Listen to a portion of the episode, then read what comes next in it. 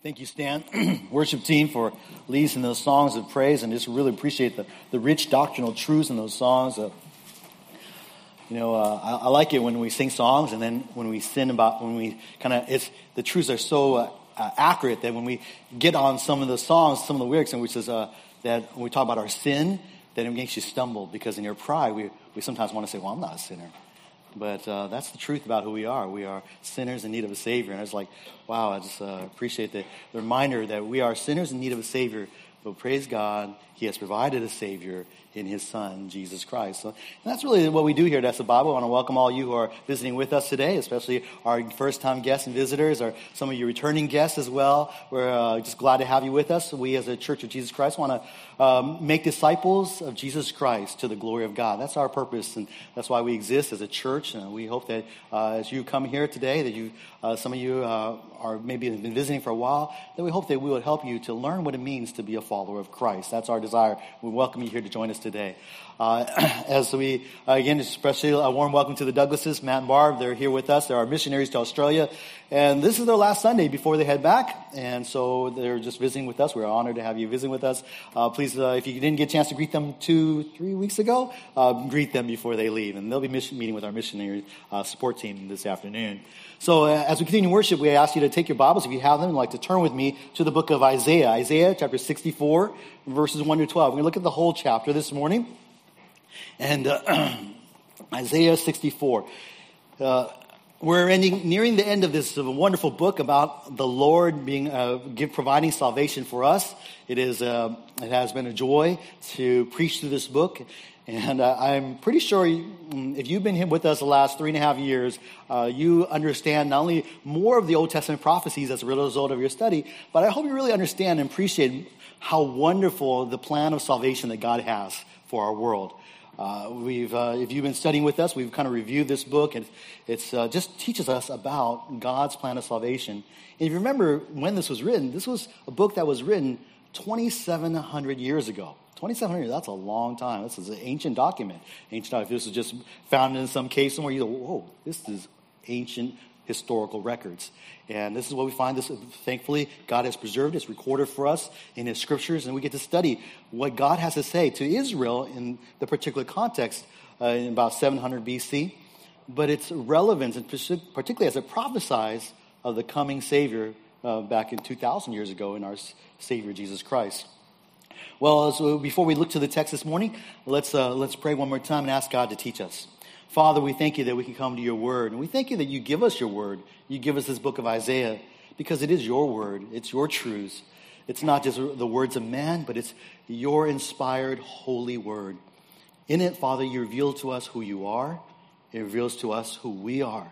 And it reveals to us, Lord, your loving compassion and mercy in providing a plan of salvation for us, for your nation Israel, for the nations of the earth. We thank you, Lord, that you made it clear that our salvation is in and centered upon your Son, Jesus Christ. And we thank you that we can look to this prophecy written 700 years before Christ that predicts of his coming, not only 2,000 years ago, but as we look to the text today, his coming again in the future. And Lord, we pray that we would live in our lives in light of the truth that we understand today. We pray that your Spirit would teach us. These are pretty rich truths, Father. They, uh, they are sometimes difficult for us to grasp. But Lord, we pray that your Spirit would cause us to understand and cause us to apply and live according to your word in the truth of your coming, your son's coming again. These things we pray in Jesus' name. Amen. All right. Well, I'm preaching Isaiah 64, but we're going to start in the New Testament this morning. In, uh, in Matthew chapter 6, Matthew chapter 6, this is the Sermon on the Mount there's a passage there that I want to turn your attention to, and that is Matthew chapter 6, verses, verse 9. And let's see, it's clicking along. There we go. Matthew 6, verse 9. And Jesus, in Matthew 6, verse 9 to 13, was teaching basically his disciples how to pray. It's often called the Lord's Prayer, uh, but it's really the disciples' prayer. And that's, he's teaching his disciples, this is how you ought to pray. And so we read the text, and it says this Jesus said, Pray then in this way Our Father who is in heaven, hallowed be your name. Your kingdom come, your will be done, on earth as it is in heaven. And give us this day our daily bread, and forgive us our debts as we, we also have forgiven our debtors. And do not lead us into temptation, but deliver us from evil. For yours is the kingdom and the power and the glory forever. Amen. And as we study this, uh, this uh, wonderful prayer, it really teaches us how to pray. But perhaps what is often noted about uh, this prayer, if you've ever studied, you probably likely studied it somewhere in your, in your Christian life, that Jesus, Jesus, as he teaches us to pray, teaches us to pray not to begin with ourselves. You know, the reason a lot of times we pray is because we have something about ourselves that we think about. We think, oh, I need help for this. I remember when I was a little kid, I didn't know who Jesus was, but I would pray to God because I needed help on my tests. And I would pray for A's. I would pray to pass. I would pray for some new cars, new toys. And you know, I just prayed, you know, just because I thought that's what God does. He's, he's concerned about me. And so I would pray in those ways. But Jesus teaches us here in this prayer, this example, is that when we begin and when we pray, we don't begin with us. We begin with Him. When our prayers to God should always begin with God. That's why he teaches us to, instead of thinking about our bread, our debts, our temptations, we focus upon God, His name, His kingdom, His will. All of these are the things that we focus on first. That we, that we pray that His name would be hallowed, that would be revered. We pray that His kingdom would come and that His will would be done. And then we go to the concerns that we have before uh, that, are, we, that really cause us uh, to draw near to Him. Now, as we look to Isaiah 64 this morning, our text today, we really find an example of the kind of prayer that Jesus taught us to pray. That in Isaiah 64, even though Israel has a great need, they're basically des- uh, experiencing desolation because of their sin, but their focus on this text focuses on God. Their concern is about that God's kingdom would come. Their focus is on His name. Their focus is on His will first before they turn to their own uh, particular uh, need. And so I believe as we look at this chapter today, it's going to teach us and just confirm for us really even how we ought to pray. Particularly pray to God with a view to His coming again, to the Lord's coming again, to our Savior's coming again. We know He came 2,000 years ago, but the scriptures also teach us that He will come again one day. He will come again to judge the world. As we've been studying Isaiah, we've seen this, this uh, judgment emphasized. In the first 39 chapters of Isaiah, We've heard a lot about judgment, didn't we? God, there is judgment for sin. And not only judgment upon Israel for their sin, but the judgment upon the nations for their sin. Judgment is inevitable before a holy and just God. Just as you and I would expect that there would be a punishment and a penalty for someone who breaks the law of our land so there is also a just penalty and payment for those who break the laws of God. Now, on the other side, in contrast to the judgment that we looked at chapters 1 39, in chapters 40 to 66, we see God's provision of salvation. We see this comfort, this consolation, this encouragement that He gives to us. And the encouragement is this that though we are all under judgment for sin, God provides salvation. God provides forgiveness. God provides eternal life. And we've been looking at chapters 46 6 in the many ways that God has been comforting Israel, particularly in the face of judgment. And in the last chapters of Isaiah, uh, of Isaiah, uh, we have seen that God comforts Israel through the promise of a coming deliverer to judge the nations, to judge the world for their sin. And it's a comfort to Israel because they are basically lived in fear of the surrounding nations. Even today, Israel is often surrounded by enemy nations that, uh, and peoples that want to uh, destroy them. But there is the reality that for them, that when the Lord returns again, He will not only judge the nations, but He will deliver Israel. He will save them. And so, last time, or as we look at chapter 64, it really needs to be understood in the light of the last time that we looked at chapter 63. And I want to just quickly give you a, a review of chapter 63, because chapter 63 is the context for this chapter. In 63, verse 1 to 6, and that's the key, uh, the key thought is that there is a revelation of God's wrath. There's a revelation of a coming day of vengeance, is the term where the Lord would come and he would destroy the nations. We talked about him being clothed in, in a garment that was stained with, with looks like he was tra- treading in a wine press. And in the Lord, when he comes, he describes that the, the stains on his clothing are basically blood. It's the blood of the nations that he has tread. So there's a description of this coming judgment that, that he's going to pour out upon the nations for their sin. But so we saw in the verse 7 to 14, beginning or beginning 63, verse 7, a prayer, a response of the Israel. They first respond with remembering the Lord's loving kindness. They remember God lo- God's love. That God is a faithful, loyal God who, when He promises, when He makes a promise to someone, He will keep His promise to someone. That's the demonstration of His love. And now, in verse 15 and 19, and we saw that Israel responded then to request and call for the Lord to return, to save them. And so we pick this up in chapter 64 now, where we continue and we see further responses to the promise of the coming of the Lord's wrath, the day of vengeance. The coming day of God's wrath causes Israel to respond in further prayer. And we see in chapter 64 a threefold response, three responses to the promise of the coming day of God's wrath. And these, these responses are an example, they set for us even an example for you and me today in how we ought to respond the scripture does teach that after so many years, 2,700 years, the Lord has not returned, or even 2,000 years, the Lord has not returned. We know in, uh, in the New Testament that God is not slow about his promises. It's not that he's forgotten. It's not he said, well, you know, I, I meant something else.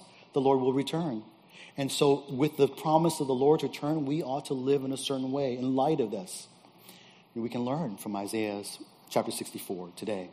So let's learn from their example. Let's learn from their response.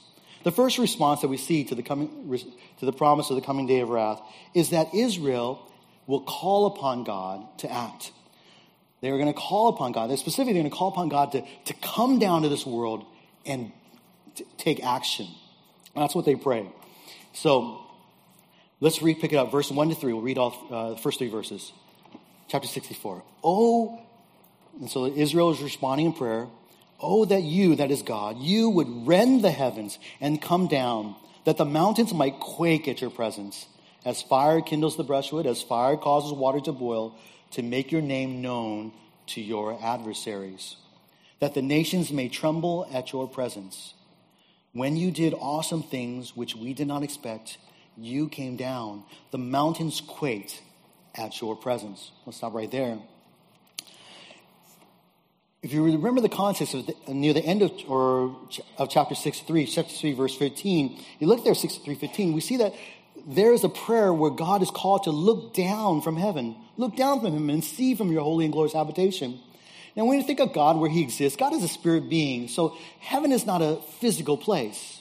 It's a spiritual place. It's a spiritual realm. But yet, oftentimes, we just, when, when we use uh, descriptions of uh, dis, of where God is in relation to man, God is often seen as above.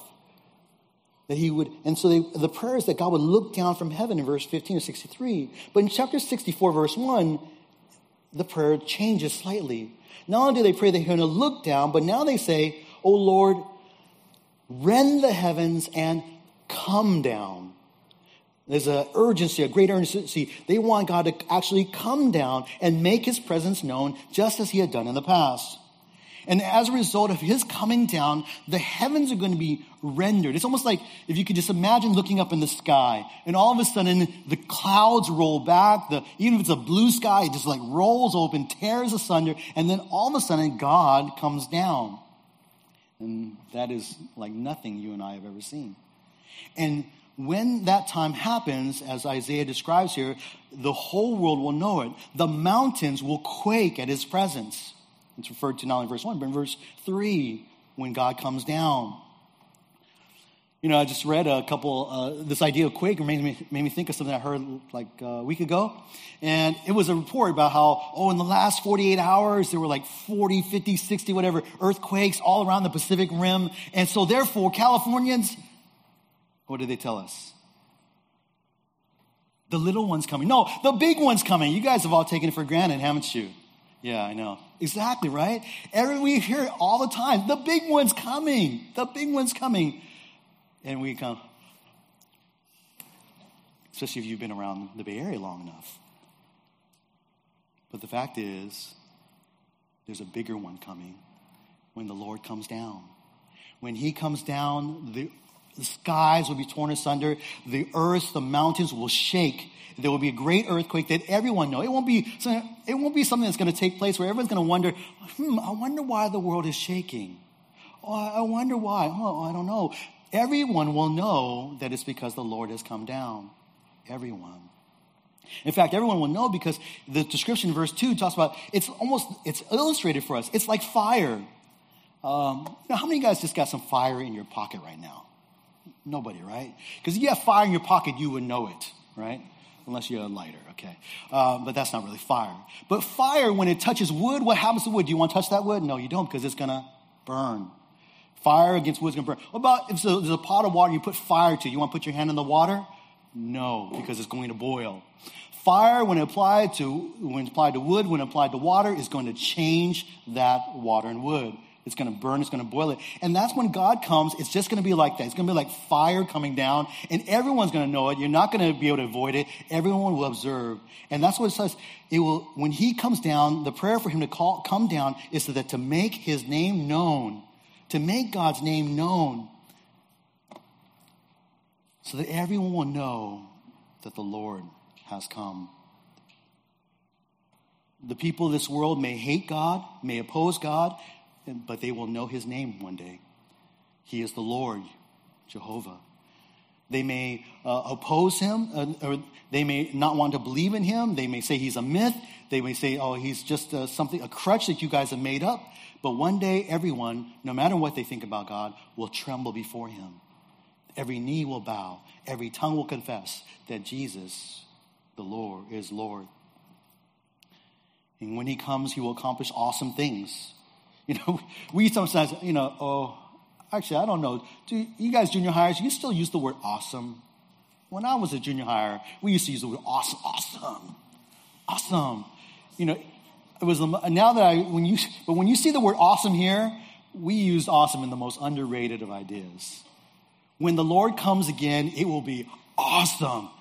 You know, it's gonna really be, it's gonna be something that will be cause awe and, and shock and, and amazement in every, uh, everyone who sees it.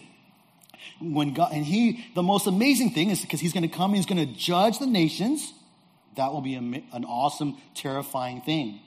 But the most amazing thing, particularly for the nation Israel, is that he will come down and save these sinners.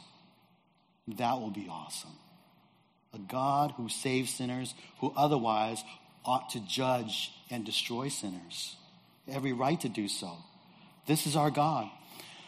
Uh, he will do so to make his name known. And so Israel's prayer for God is to come and act, come down to earth. And really, what they're praying is they're praying that his name would be hallowed, it would be revered. They're praying that God's kingdom you would come. That's exactly what Jesus taught us to pray. And that's what Israel is going to pray. Verse 4 is a key verse in this whole section. It's not the whole chapter.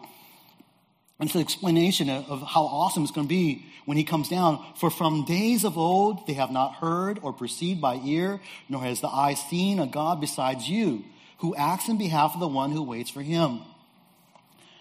And so what this verse is telling us that why is going to be so awesome? Because no one has ever seen a God like this. They've never, they've not known, they've not heard, they've not seen any God like the Lord. In fact, they never even recognized the Lord.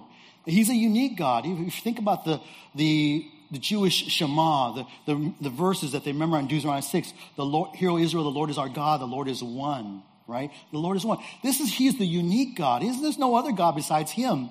And the fact is, Israel is supposed to know that, but the nations don't. The, nation, the nations as a whole do not recognize God. There is no God besides the Lord. That's, that's what is amazing. But this verse says even more than that. It says more than that, that He's the only God. It states really that the world has never, not ever perceived a God who acts in behalf of those who wait for him. Basically, there's no one who has ever perceived a God who saves in this way. You know, in our world, there are many religions. There are many philosophies. There are some people who believe there are thousands of gods, innumerous gods.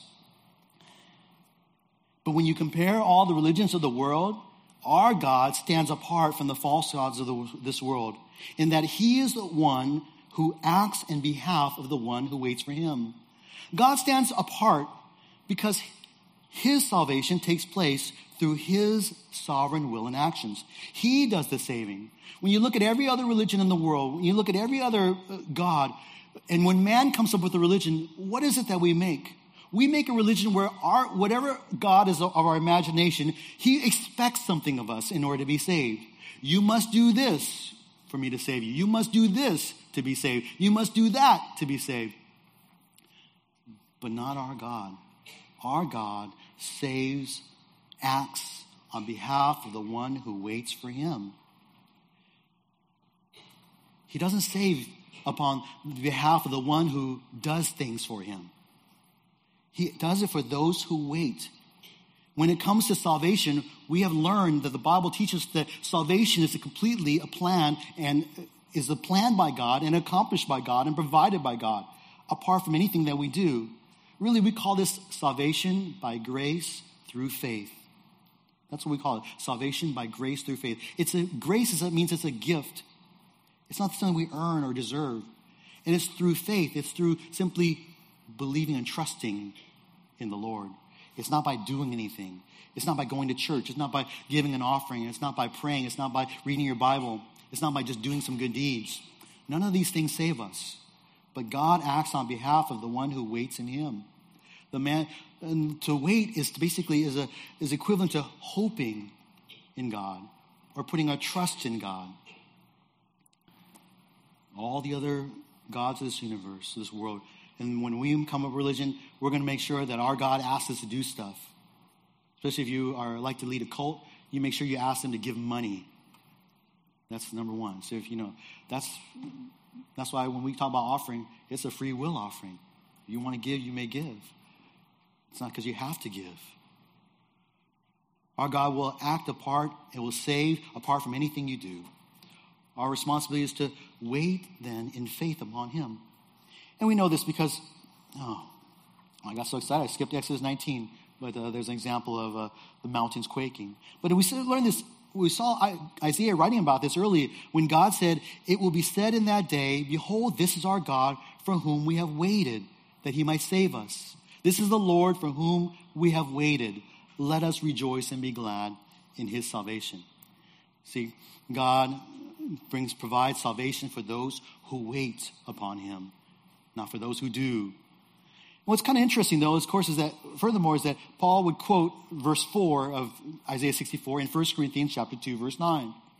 When there he's writing about the, the wisdom of the gospel that was preached by Paul and his associates, he wrote there, 1 Corinthians 9, just, just as is written, things which eye has not seen and ear has not heard, which have not entered the heart of man, all that God has prepared for those who love him. There's a couple, two verses kind of brought together there. But that first part, describing the things that about God. See, Paul's gospel message, the gospel of Jesus Christ, which, was a, is a, which is a message of salvation by grace through faith in Jesus Christ, is a message that none would have ever perceived. It's, it's not a salvation by works, it's a salvation that's by grace through faith. It's nothing that man would, could perceive on their own, but it was something that was revealed by the Spirit of God. And it's the salvation that was record, that's revealed here in verse 4. Salvation is of the Lord. And so if we want salvation, if you know God's going to come and judge us for sins, salvation must be a work of the Lord. And before we ever even get to the place where we even express our need, our, uh, that our confession of sin or, or our repentance, we must recognize first and foremost who God is, that He must save. And we must call out to God to act and to save us. Salvation is of the Lord. That's the theme of Isaiah. Salvation is of the Lord and comes to those who wait upon him. Uh, Isaiah 40, 31 is just another cross reference uh, that we can look at uh, about how those who wait upon the Lord will renew their strength. They will mount up like wings like eagles. They will run, not get tired. They will walk, not become weary. There's a, there's a restoration that God gives to those who wait upon him for salvation. And Israel one day in the future will call upon God to act.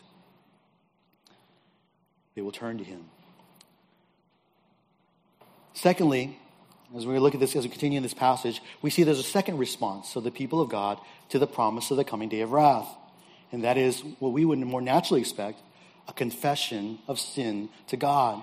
That if God is going to come to this world and destroy the world and judge the world for the, and to judge the nations because of their sin, then we would want to make sure that we make sure that we confess our sin to God. That we've, that somehow we have our sin, uh, taken care of, if some way, if we can make right our wrongs. And there's a, for Israel, it begins with a confession of sin to God. You know, although God's coming day of vengeance is a day of judgment upon the nations, the people of God will have a healthy fear of God and an awareness of their own sin. It's like a, uh, when you know that the authority is coming, it makes you look, conduct yourself in a little different way. I don't know about you, but especially when I was younger, but even now, still, there's a little remnant of it. When I'm driving down the street and I, I see a police officer, uh, immediately I, I kind of tense up, you know. Okay, it's just like it's the gangster radar in my, you know, like, oh, oh, oh, man, you know, make sure I'm not in the wrong neighborhood, you know. just and all of a sudden I'm aware that oh, I, may, I might make sure, I'm not speeding, am I? Okay, you know, I have my lights on, I'm not filling with my phone, am I? Uh, you know, all these things that you could get a ticket for, get a punished for because the police officers are uh, an extension, are an arm of the law the land, of our land, and they have every right to punish us when we do wrong. How much more when we know that the Lord is coming, the ultimate authority of this world, that it should cause us to have a healthy fear of this authority, this creator God, and it should cause us to want to then make sure that we are conducting ourselves in the right way.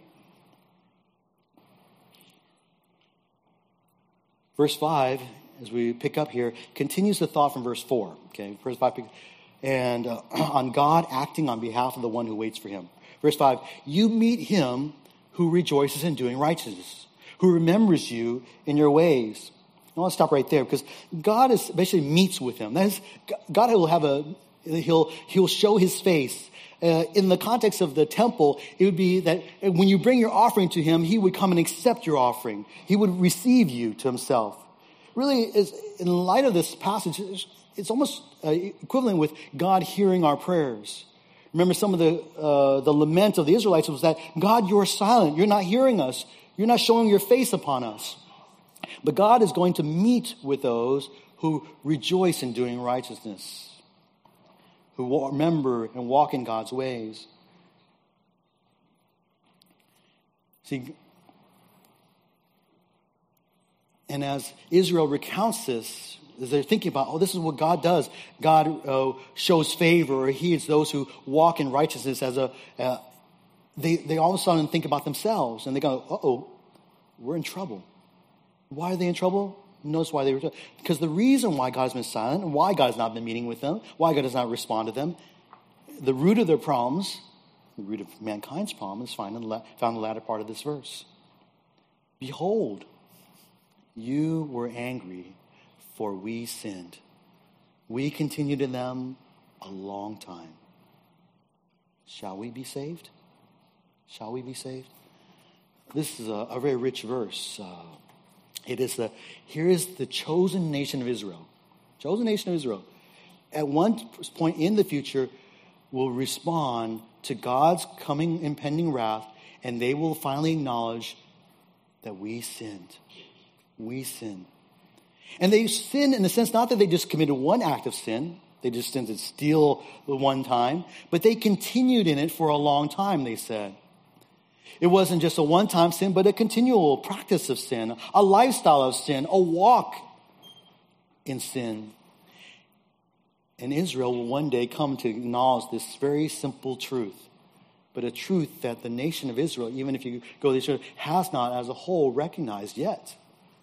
There's always a remnant of faithful Israelites that God brings to, the, uh, to saving, but as a whole, as a nation, they have not come to recognize their sin. They have sinned, and one day they will recognize it. That they are sinners. The nation, if you read the Old Testament, you read the nation Israel, you see that this is a nation that was blessed by far. So they were chosen. Abraham was chosen, and so many promises given to him and to Isaac and Jacob. But time after time again, the people of God, the nation of Israel, would sin. They would rebel against God. They would stop worshiping Him. They would worship idols. They would uh, live. They would intermarry with other uh, worship, other uh, uh, practitioners of other religions, and follow after those religions. They would uh, get so involved. They would sacrifice their children to idols. Continually they rebelled and worshiped other gods. Even though they had the special privilege of being children of Abraham, possessing the law of God, Moses, the Mosaic law. They possessed all the covenant promises of God. They possessed the very temple where God's, God's glory would dwell among mankind. And they had all the offerings and the, uh, of the temple that they, would, they were provided for so they could have a, a right relationship with God. But they lived, though they had all that, they lived as if none of that made any difference in their lives. They lived for their own selves. They lived for their selfish desires. They, they, one hand, on Saturday, the Sabbath, they would go worship God, and the rest of the days, they go worship their idols. They were hypocrites in their walk with God. It is, and before you and I judge too quickly Israel, we can easily fall in the same, same pattern, can't we? It's so true, easy for us. We here, we can think that we're members of a Christian family. We're members of a Christian church, a good Bible teaching church. We have Bibles. We, we uh, open the Bible. We have church services. We, we give offerings. We attend fellowship groups. And then we can have all that, but then live our lives as if none of that matters. As if that was, those made us good with God, but then we lived in selfishness. We lived in sin and we continued in sin we never confessed our sin. It would be completely right of us if we were, if we were living like that to ask ourselves the same question that Israel asked Shall we be saved? Shall we be saved if I live like this? If I continue in sin? Will I be saved? You know, sometimes we put too much emphasis on the prayer that we prayed in third grade. It's a great moment when we do that. I, I rejoice every time my child prays to receive Christ again and again. I'm okay with that. But I don't want my children's faith to be based upon a prayer they prayed 20, 30 years ago.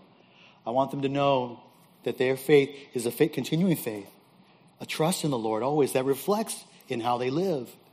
It's manifest in how they live. We're not saved by a prayer we prayed. We're saved because our faith in Jesus Christ. There is no salvation for those who continue in sin. Uh, John writes in 1 John 3 9, no one who is born of God practices sin. That is, that we continue in sin.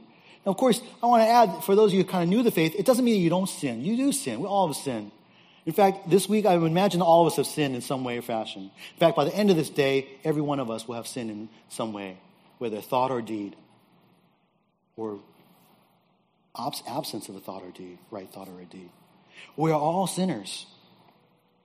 There was no one who, who saves us because his seed abides and he cannot sin. We cannot pra- continue practicing sin. The believer in God cannot practice until we, because you have the Spirit of God in you, the Spirit will make you miserable. He will discipline, convict you, and so you'll confess your sin, as we saw in 1 John 1 9. So Israel will acknowledge that they've sinned, that they are in need of salvation. And as they confess their sin, the next two verses simply elaborate that they just didn't just sin once, like some little sins. It's not like they're just like, oh yeah, we sinned because I, I remember when high school I stole a hubcap. Ooh, that's bad. You know, when we're honest with ourselves, our sins go be much more deeply and, and uh, thoroughly in our lives than just having stolen something when we we're in high school or college. In fact, our whole being is corrupted by sin. We have a sin nature that gives us this tendency, this bent towards sin. And given to ourselves our own choices, we choose sin. We choose that which is for our own good, ourself, thinking that, forgetting that God's, God is the ultimate good for us.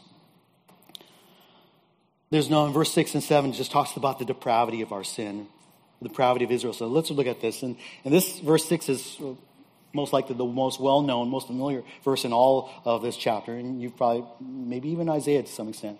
For all of us have become like one who is unclean, and all your righteous deeds are like a filthy garment. And all of us wither like a leaf, and our iniquities, like the wind, take us away.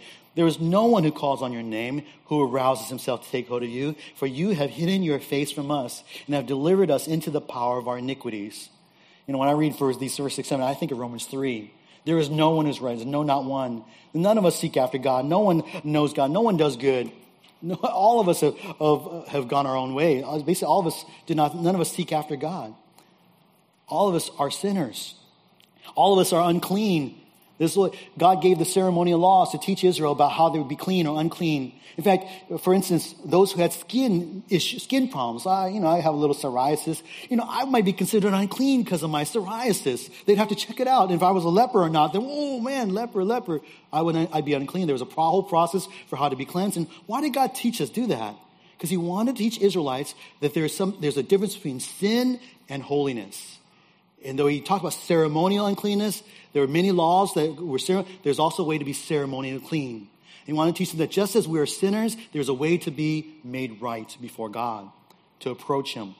And so it strives that all of us are like unclean people before God. It reminds us of uh, Isaiah when he recognized in Isaiah 6 5, Woe is me, for I am ruined because I am a man of unclean lips, and I live among a people of unclean lips. For my eyes have seen the King, the Lord of hosts.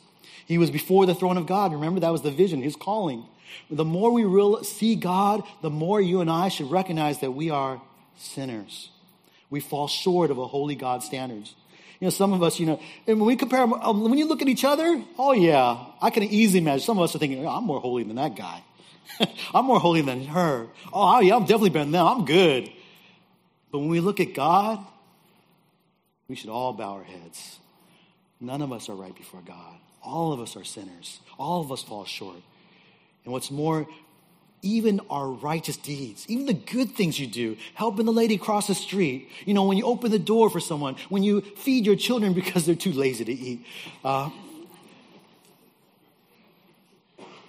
that's a good deed, huh? All of it is described as filthy garments, filthy rags. Description of a of, of unceremonial uncleanness garments that even commonly used, even of uh, uh, referring to the menstrual cloths that women had that made them ceremonially unclean. That's, that's how vivid this picture is. All of us, even the best of us, are considered ceremonially unclean before the Lord. As a result of our sin, we, we grow weak. We're like leaves that wither and, and are blown away by the wind. What's more, no one calls on the Lord. No one does anything about seeking the Lord. None of us even realize it. We don't, none of us want to do that. We're all dead in our sins. And that's what Israel would recognize because God had hidden his face. God, God, when we continue in sin, well, God will sometimes, as a part of his discipline, give us into the power of sin. He said, You want sin so much? Here, I'm going to let you choose that sin and have all of that sin that you want. And when he lets us have all sin, we come to realize how desperately trapped we are in sin, our helplessness, and the only response to that is that we can't even get out. We can't, oh, I'm so helpless. It's not, oh, I'm going to turn around and do something. No, we can't. We, the only rec- thing we can recognize is that God must do something. And so that's what Israel is calling God to act. And therefore, they're confessing their sins to Him. God, one day, Israel will confess their sin to God because of the, the recognition that He is coming to bring judgment upon the world. And God's wrath upon sin should drive us all to recognize our own sin. You know, for many of us who are believers in Jesus Christ, and, and you have, you can give a clear testimony of your faith, and you've seen God's transformation in your life, you have great assurance of salvation. But even for us, it should be a health, this should always, the coming of the Lord Jesus should be a healthy motivation to cause us to examine our own lives. The scriptures talk about if knowing that the world is going to come and be judged and destroyed in this way, how should we conduct ourselves in holy behavior and godliness, right? We should conduct ourselves in holiness and godliness. And if we're living in sin and we allow ourselves to continue in sin, we don't deal with our sin. We kind of think, oh, you know, hey, we can do this because Jesus already paid for all my sins, and so I can just keep sinning because it's okay. That's the wrong attitude to have. And all of us should check ourselves. Because if we continue in sin, we should be asking, like Israel, shall we be saved? Perhaps it's not that God will take away his salvation, right? God wants, God is faithful. He keeps his promises. But it may be an indication that we never truly hoped in him or put our trust in him or believed upon him or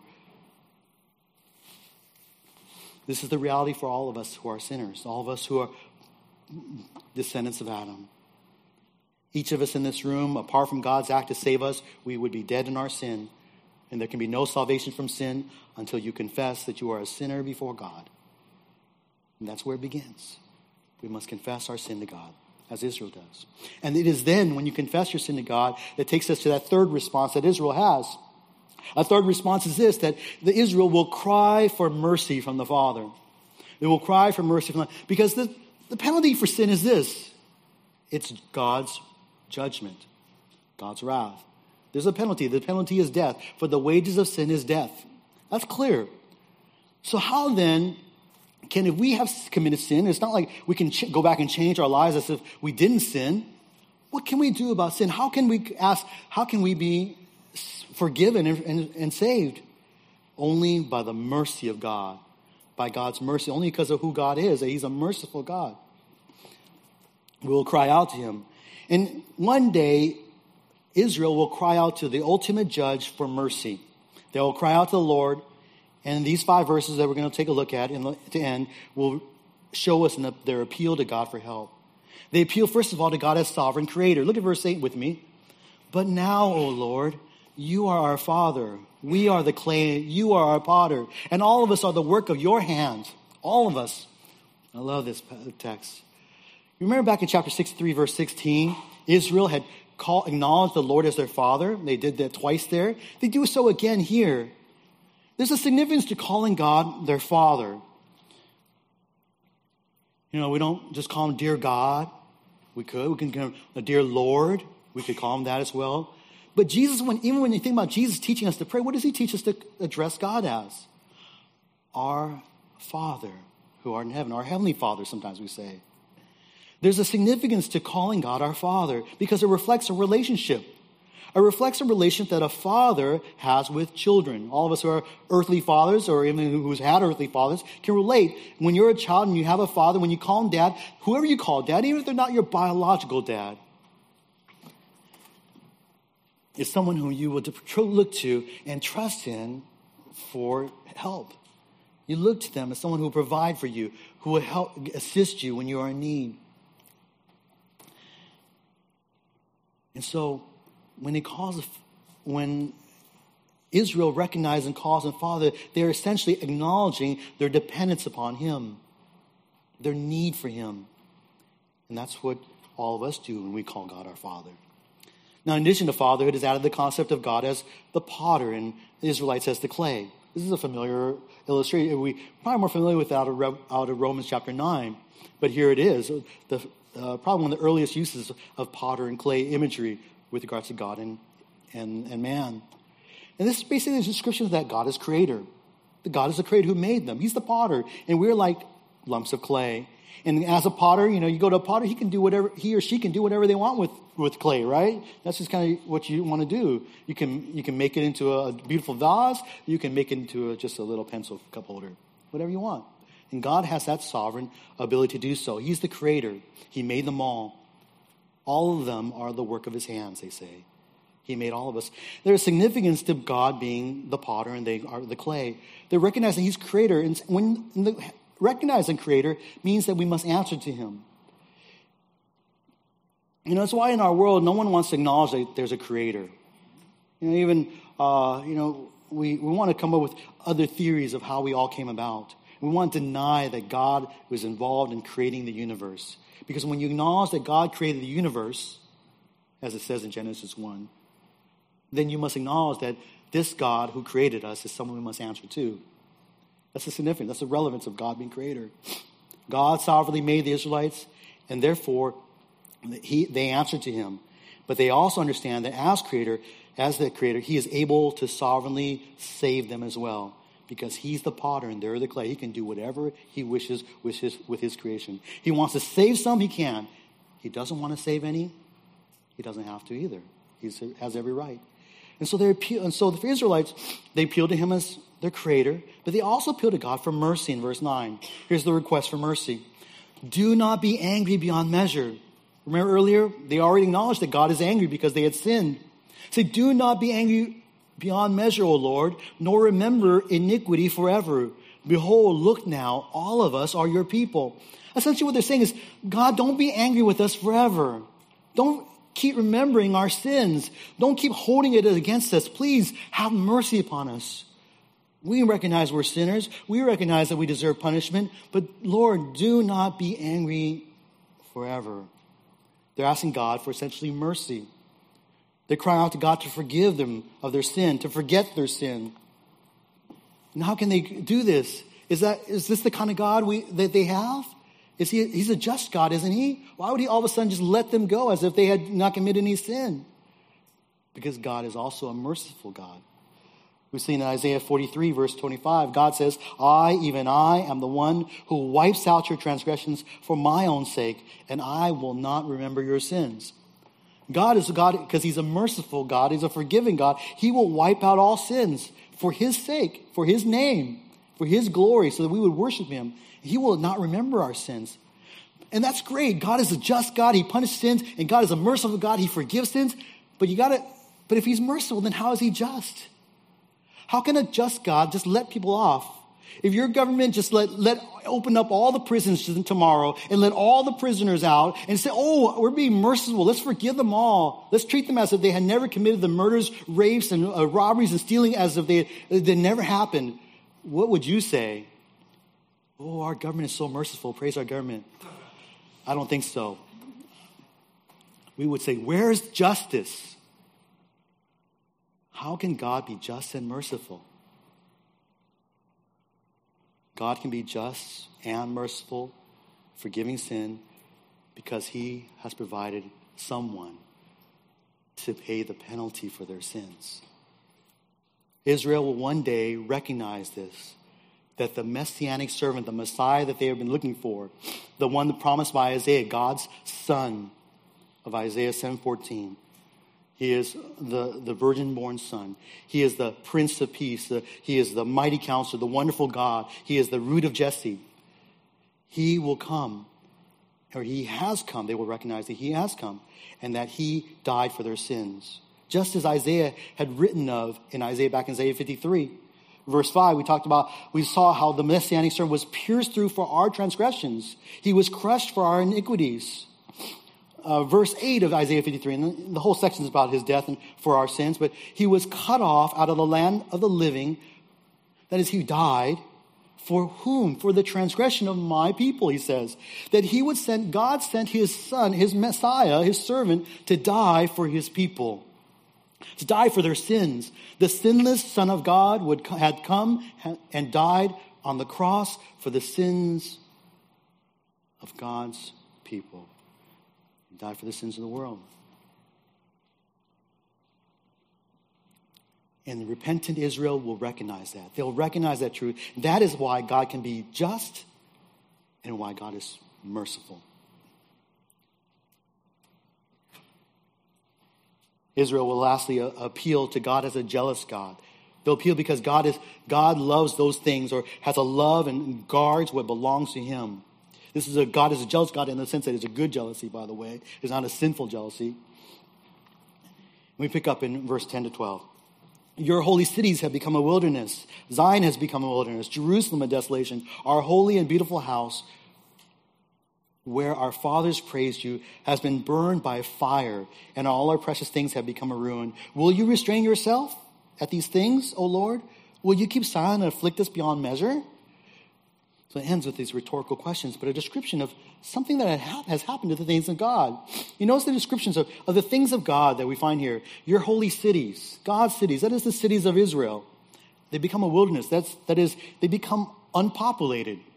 Zion, Jerusalem, Zion, Jerusalem are synonyms. They're just uh, the same city, referring to Jerusalem being the capital of Israel, has become a wilderness, but it's also become a desolation that is described as something that's been destroyed by war or by judgment of some sort. And then the description of our, our holy and beautiful house. This is describing the temple.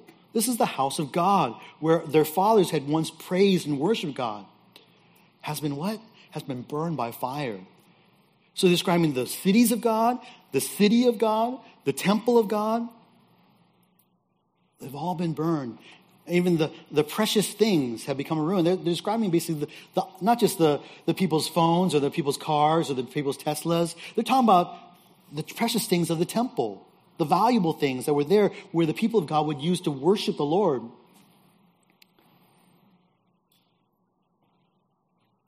All of it will be in a state of destruction, of burned, of, of chaos, of being burned down. And you keep in mind there, especially this reference to the, the house of God being burned. Remember Isaiah was written when? About 700 BC. Okay, I know you, you don't have that memorized, but you should. No, you don't have to. 700 BC, seven around there. But when, at this point, when Isaiah is writing this, the temple is not burned. The temple is standing still, right? Solomon's temple is still up. It's not. It's, and so this is a prophecy of the future destruction of the temple of God. When would that happen? Well, we know, of course, from history that we can go back to 586 BC when uh, Jerusalem was destroyed by the Babylonians. We could think maybe this is fulfilled in 70 AD when Jerusalem was also destroyed by the Romans. Or it could even be a future, referring to a future destruction, and I believe it's a future destruction that will take place someday in the tribulation period at the hands of the Antichrist. But nevertheless, God is called upon here to, depend, to defend upon those things that belong to Him His holy nation, His holy city, His holy temple, and His holy people. And God, is a, who is a jealous God, who, who has made promises to His people, will save His people. The answer to the rhetorical questions of verse 12 is that yes, He won't remain restrained forever. And yes, He won't remain silent forever. He will act and He will save just as He has promised. And we'll see that, his response in chapter 65 next time when we come back. God is going to act to save Israel for his name's sake. God's going to save Israel. God's that's the kind of God is who he is. Even though Israel, time and time again, there's nothing about Israel that has made them worthy to be saved. They're sinners. They were a sinful nation. They, they will acknowledge it even one day. And God will save them because of his name. He will save them when his kingdom comes. He will save them to accomplish and bring about his will. We know he will because he has promised to do so. We've seen it in Isaiah already. But we know he will do so too because the penalty for their sins has already been paid on the cross in the death of his son, Jesus, our Savior and Lord. And I trust and hope for those of us here that you who have believed in Jesus Christ can have this confidence, knowing that your sins have been paid. But we still end with the question. Our last question, just a review question for us, is this How shall I respond to God's promise of a coming day of wrath upon the nations? How will you respond? How will I respond? God's going to come back. And I hope we're not thinking just because of the, the of what we do that we will be able to stand before him without, ju- without judgment.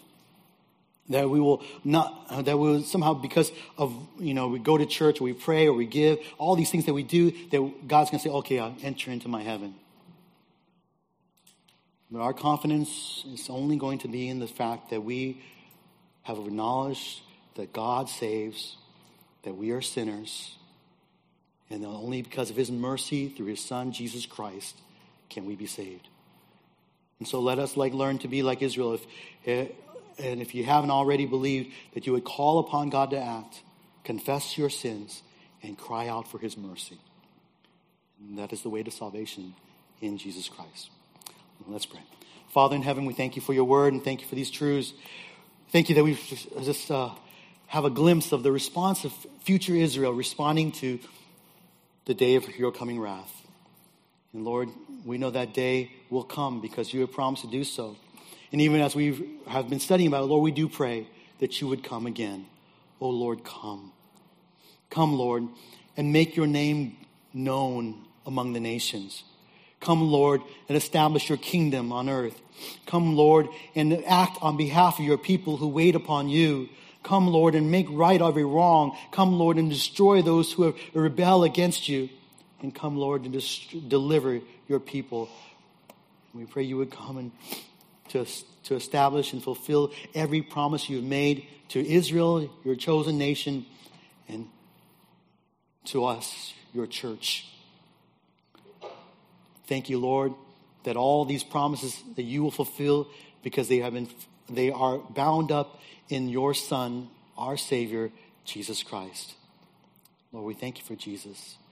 And we pray that we, there's not a single soul will leave here today with an understanding of who Jesus is and what he's done, why he's so important, and that he was prophesied 2,700 years ago, 700 years before he even stepped on earth. and that he's been prophesied that he will come again. Oh Lord, give, grant us wisdom to live in light of this. Help us to acknowledge sin in our lives, to confess it to you, to turn from sin, to live in, in holy conduct and godliness. Father, we, we thank you for your promises. We thank you that they are sure. We thank you, Lord, for being a just and merciful God. Father, we give you thanks. In Jesus' name we pray. Amen. Amen.